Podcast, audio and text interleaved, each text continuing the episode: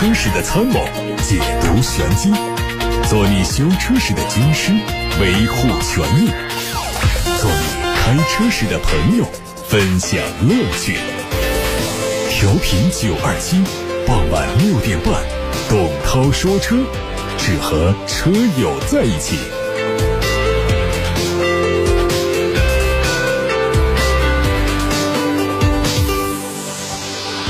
大家关于选车用车的问题，现在发到直播间八六八六六六六六正在开通，还有懂涛说车的微信公众号可以后台留言。先看今天的汽车新闻。从十月初以来，现代科纳起火事件浮出水面，并且导致现代在韩国、美国发起召回。来自韩国国土基础设施和交通部的调查表明，现代科纳电动汽车起火可能是电池缺陷导致内部短路造成。在十月八号，现代宣布因电池问题将召回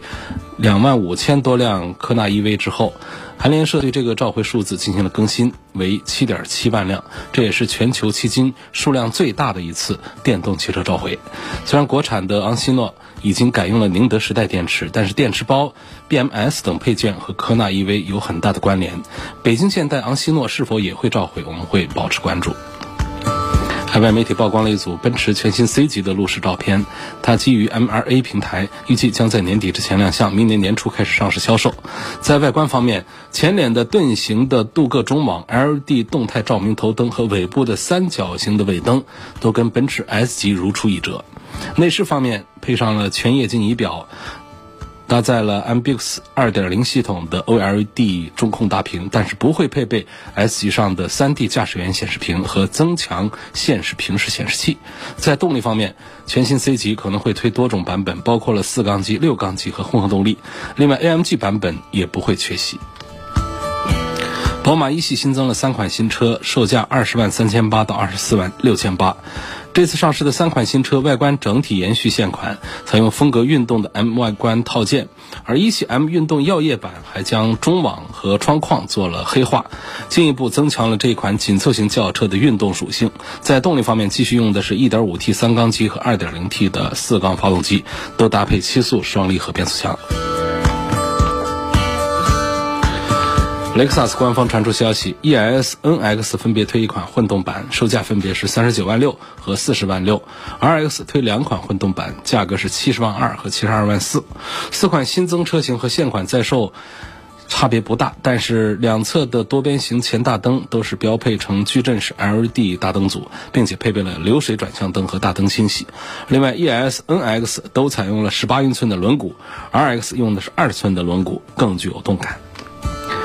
坦克三百是魏品牌推出的全新硬派越野 SUV，此前先后已经在成都车展、北京车展上亮相。目前，坦克三百已经抵达一部分 4S 店，将在十二月份正式上市。车身造型方正。搭配外扩的轮眉，还有外挂的备胎，和奔驰大 G、吉普的牧马人有非常高的相似处。在动力方面，坦克三百用的是 2.0T 发动机，搭配 8AT。值得一提的是，坦克三百搭载分时四驱，支持九种驾驶模式，同时还配备了三把差速锁。广汽丰田把基于旗下 A 级紧凑型轿车雷凌。打造成一款全新的车型，它的产品定位会升级到 A 加级，尺寸和速腾凌派相近，可以看作雷凌的加长版。基于它打造的 A 加级轿车，长度可能会在四米七左右，轴距也会加长到两米七五左右。考虑到这款 A 加级车型定价略高，动力上可能也会升级，预计会匹配和凯美瑞相同的2.0升发动机，传动系统是 CVT。新款桑塔纳上市，四款车的卖价八万六千九到十一万一千八，和老款车型一致。另外会只保留国六排放标准的车型，外观基本和老款一样，针对细节做了一些调整。新车的雾灯、前杠下沿、后盖等处配备了镀铬装饰，配合经过熏黑处理的尾灯，让新车看起来更运动一点。海外媒体曝光了一组日产新款途乐的实拍图，它已经在海外市场上开始卖，未来会继续以进口的方式引进到中国市场。在外观方面，它的前脸是配上了分体式 LED 头灯组，较老款车型科技感大幅度提升。车尾是隐藏式的排气，保险杠的上方搭载了明显的拖车钩。在内饰方面，配备的是四辐式的多功能方向盘，周围有实木材质做点缀，座椅后排还用上了液晶屏。在动力方面是4.0的 V6 或者是5.6升的 V8 自然吸气发动机。海外媒体说，因为供应商原因，全新丰田塞纳会取消新车上配备的车载冰箱以及车内真空吸尘器。不过，即便是这些配置做了调整，全新塞纳仍然可能在明年年底之前海外上市。丰田将在二零二二年左右为中国市场上导入全新塞纳，新车会在一汽丰田和广汽丰田同步投产。它预计会保留海外版的外形设计，内饰配置方面会选择性的同步海外。在动力上用的是2.5升的四缸机加电动机组成的混动系统，并且会提供前驱与电子四驱可选。最后是关于一汽大众、奥迪的消息。从国家市场监管总局官网上看到消息，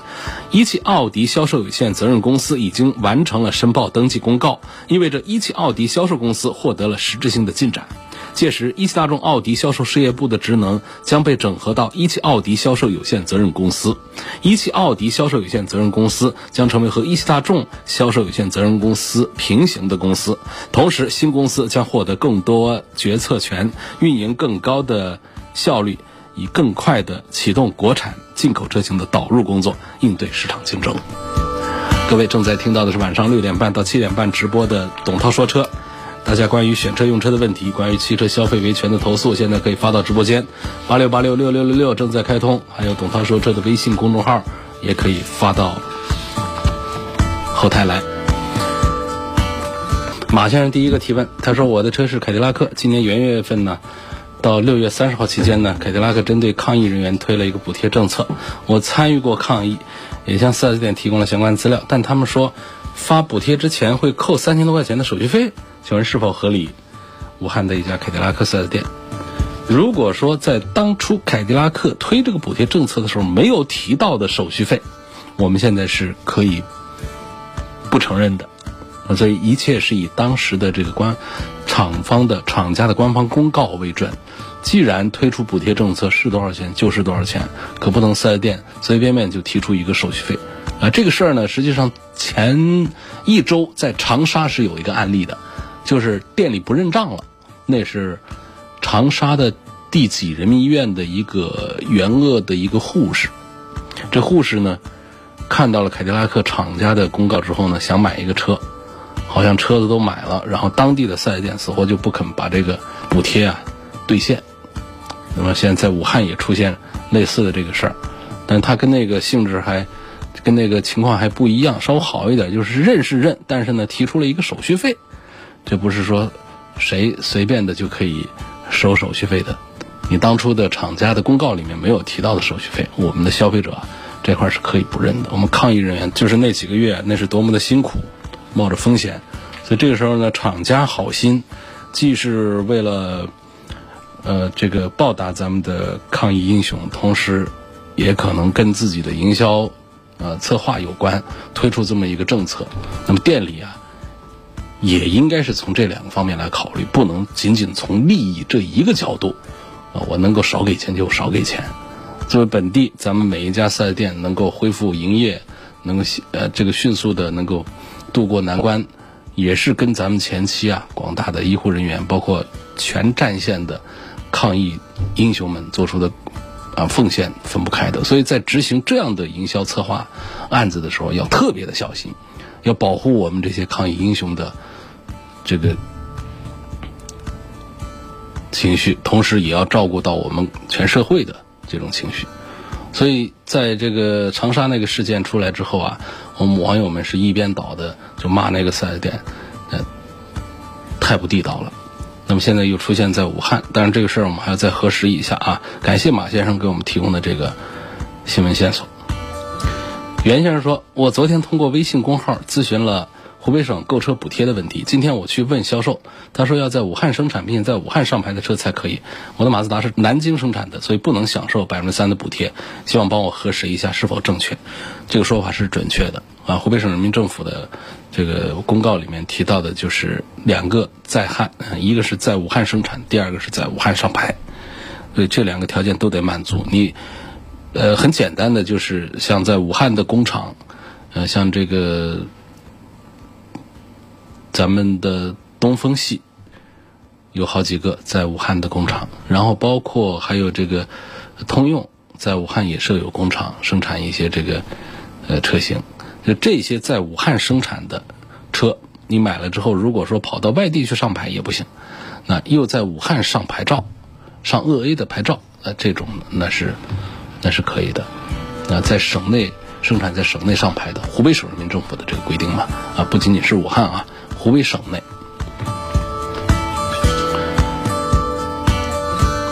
下一个问题是，熊先生他希望从性能、舒适、性价比、可靠性这各个方面啊，评价一下这个混动版的皓影和双擎版的威兰达。呃，这个从双擎版的威兰达跟这个混动版的皓影这在一起啊，我们会关注的就是它的这个双动力到底哪一个更好一些。从目前。大家的这个认识来看呢，这个丰田和本田的混动都做得很不错，在技术上各有所长。那丰田的技术呢更专注于节省，而本田的技术呢在节油的同时还注重了动力性能的输出。是不是从这个角度讲呢？本田可以多得一分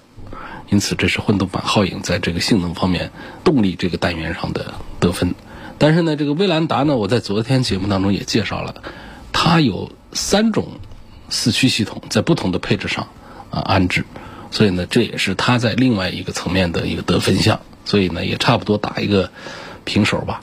而在舒适性这个方面，我可能要把这个得分交给皓影了。哎，大家可以把两个车对比一下看，不管是这个皓影也好啊，啊还是冠道还是 URV 这些车啊，CRV 啊，确实把后排的舒适性做的是非常的强大的。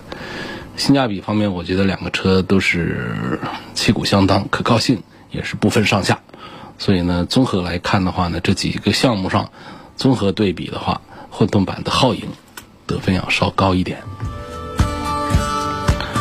呃，徐先生说，我看中了红旗的 HS7，虽然说同价位的合资车有很多，但是呢，我只想支持国产，希望从性能、性价比各方面分析一下这款车。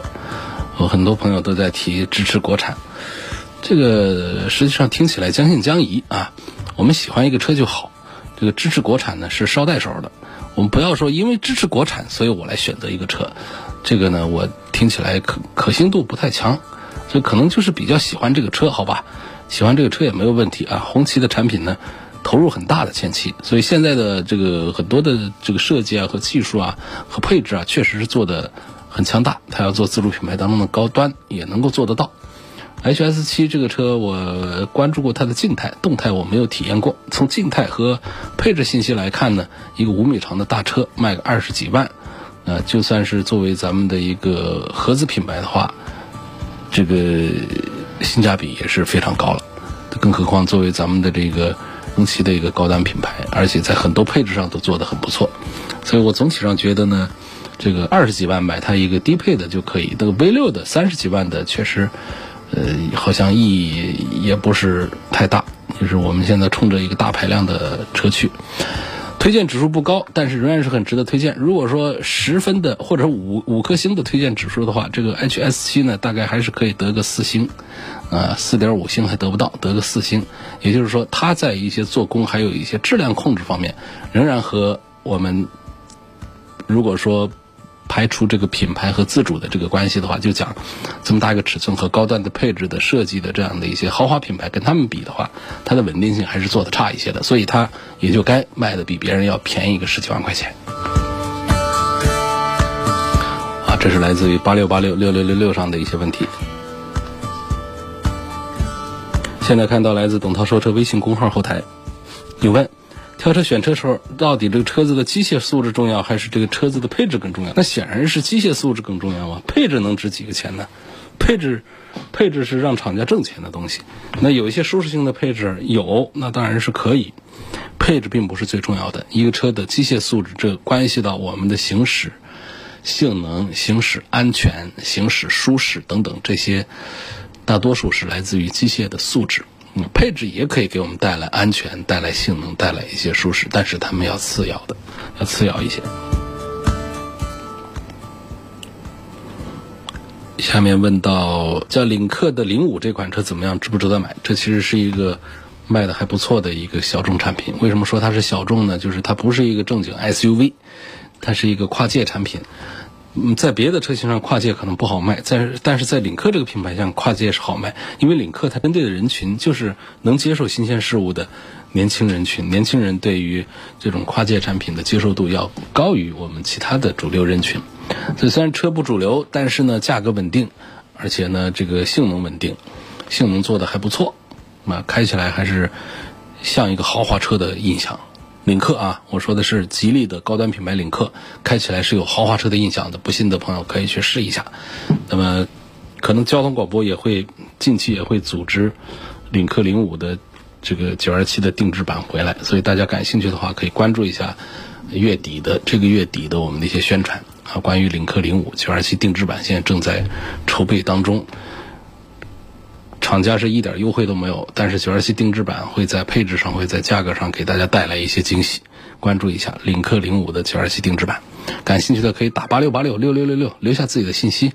啊，有个朋友问这个干式双离合变速箱十万公里要不要换油？我的意见是没有毛病你就别惹它，别别弄它啊，不需要换，它是免维护的。更换的情形呢是在发现变速箱有问题的情况下，到四 S 店检测之后有维修。师傅检测之后给出是否具体换油的建议，自己想起来心情是好，想法是好的，自行更换还可能有损坏变速箱的风险。这个自行更换不是说是你自己家里拆开换啊，就是到四 S 店去换油，或者到修理厂去换油，都可能会导致这个变速箱啊出现一些毛病。那最好是别惹它，别碰它，不出问题不换油。干式双离合。现在看到的是来自八六八六六六六六刘先生，他反映九月二十号在武汉国际会展中心车展上和一家汽车销售公司签订了购车合同，当时我支付了三千块钱的预付金，现在店里要求我在合同约定价格的基础上加五千块钱才能提车，我觉得这不合理，要求对方退还预定金，但是店里不同意，希望栏目组能够帮我维权。他留下具体的姓名、电话信息和经销商的信息，我看了一下，这个经销商可不是 4S 店啊。不是四 S 店维权难度都比较大的，所以提醒大家，在二级经销商买车的时候呢，还是把这个警惕性再提高一点。那因为二级经销商啊，它不受厂家的管控，不受厂家控制。四 S 店跟厂家之间呢，有非常严格的这个服务质量各方面的一些管控的体系，有一些约束。所以，而且呢，四 S 店投资大，啊，更加爱惜。呃，或者说有一部分会比较爱惜自己的名誉，那么出现这样的一些投诉的时候呢，他们会处理的更加积极一些。对于媒体的舆论监督呢，他们会更加的重视一些。但是到了一些二级甚至三级的这么一些销售单位的话呢，他们一个是不受厂家控制，第二个是对舆论不在乎。这种我们在调解的时候啊，啊，他调解这种纠纷的时候，往往成功概率是非常低的。所以在这就要提醒大家，就是这一点。那么从刘先生反映的这个事实来，这个事情不不一定是事实啊。他说的这个事情来看，那肯定是这店里就是想弄钱呗，就是用比较肮脏的心态和手段，想多挣点钱啊，就这么一个事儿。尤其是在各种车展上啊，大家很难分辨哪些是四 S 店啊，哪些是二级，往往都混到一块儿。你要看好他盖个章。不管是签的这个订车合同啊，还是这个开的定金条子，上面你要让别人盖个章，然后你要问清楚你盖章的这个单位，或者你自己啊留个心眼儿，查一下，很容易查到的，就是你上官网，这个汽车品牌的厂家官网上去查一下它的销售网点，那个网点上查到的都是厂家授权的签合同合作的 4S 店或者是销售网点。然后在那个网点里面有的那就有，没有的就叫这个社会销售公司、二级销售公司、三级销售公司，就最好是不要买那种。所以呢，这个经验就在这儿。你可能看到的是一家四 S 店在那儿做展销，然后你去呢弄弄弄，最后拿到的单子没注意看，你就发现其实这个单子上的盖章并不是那家四 S 店的，他们是合作经营的单位。所以这种就是我们面临的一个风险，提醒大家注意。刘先生就是遇到了这么一个事儿，尽管是这样的二级，我们仍然会派记者来跟这一家，不管是几级的汽车销售公司取得联系，核实情况，参与调解。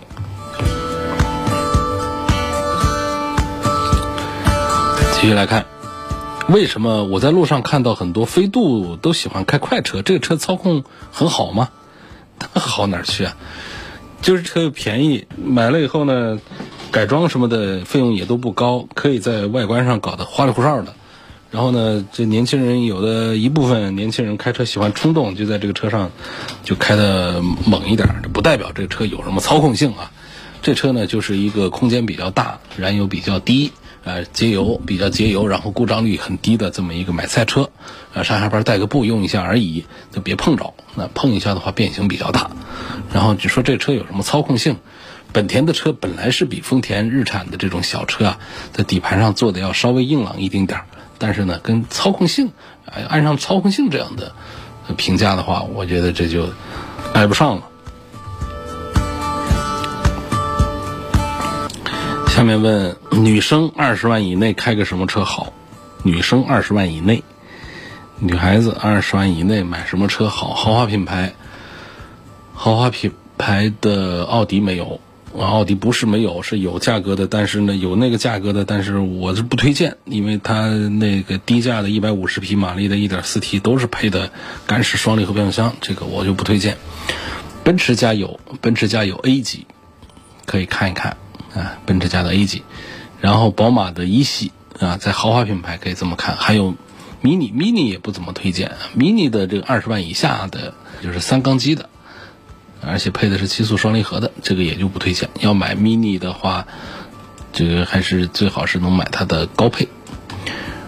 所以除了豪华品牌之外，咱们的普通的销量比较好的这些品牌当中，本田、丰田、日产、日系当中呢，可以看一下思域，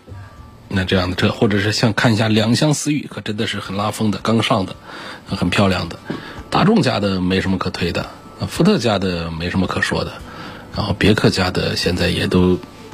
好吧，那就这样吧。就是在豪华品牌刚才说了这几个车，然后在非豪华品牌里面可以看一下本田的两厢的思域。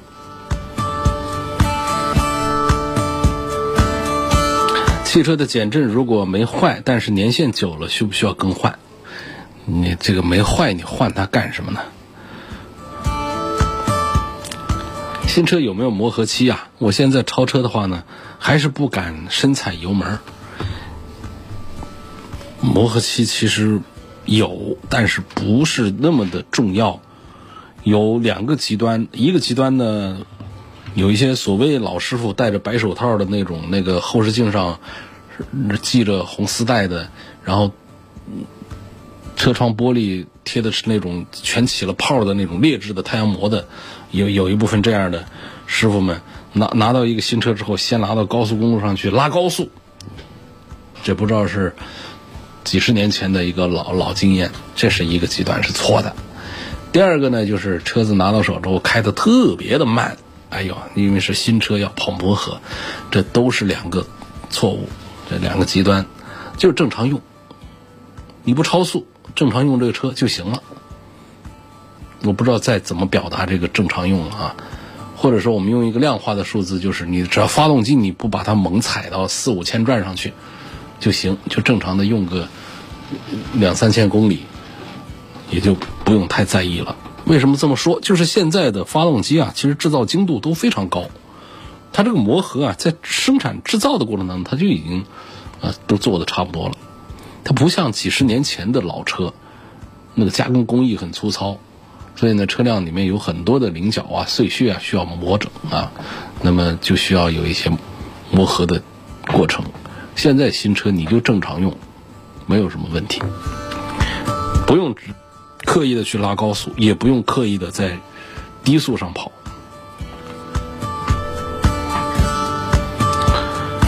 看上了二零二一款的楼兰四驱混动，感觉这个车的价格和空间表现都比较满意，但是网上都说这个车的 CVT 变速箱故障率很高，问一下它的可靠性到底怎么样？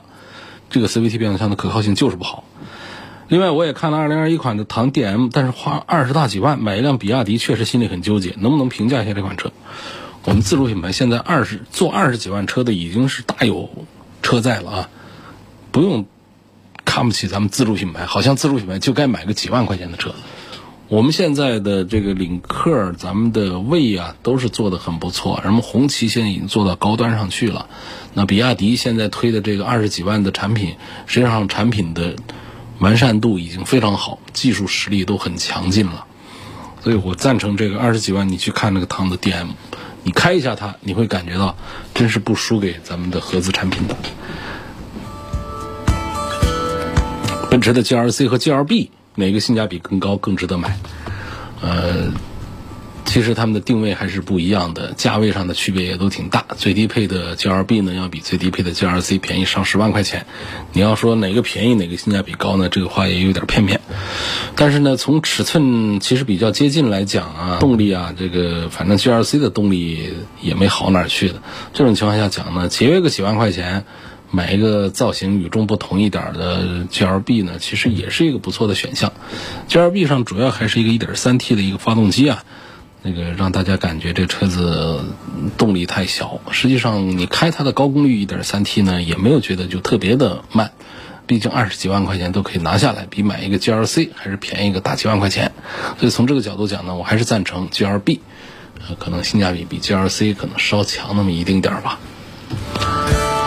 今天就到这儿，感谢各位收听和参与晚上六点半到七点半钟直播的董涛说车。各位关于选车用车的更多问题，关于往期节目的回听，都可以通过董涛说车的全媒体平台去找。他们广泛的分布在微信公众号、微博、蜻蜓、喜马拉雅、九头鸟、车家号、易车号、百家号、微信小程序、梧桐车话等等平台上。明天晚上六点半钟，我们继续在调频九二七的电波里说车。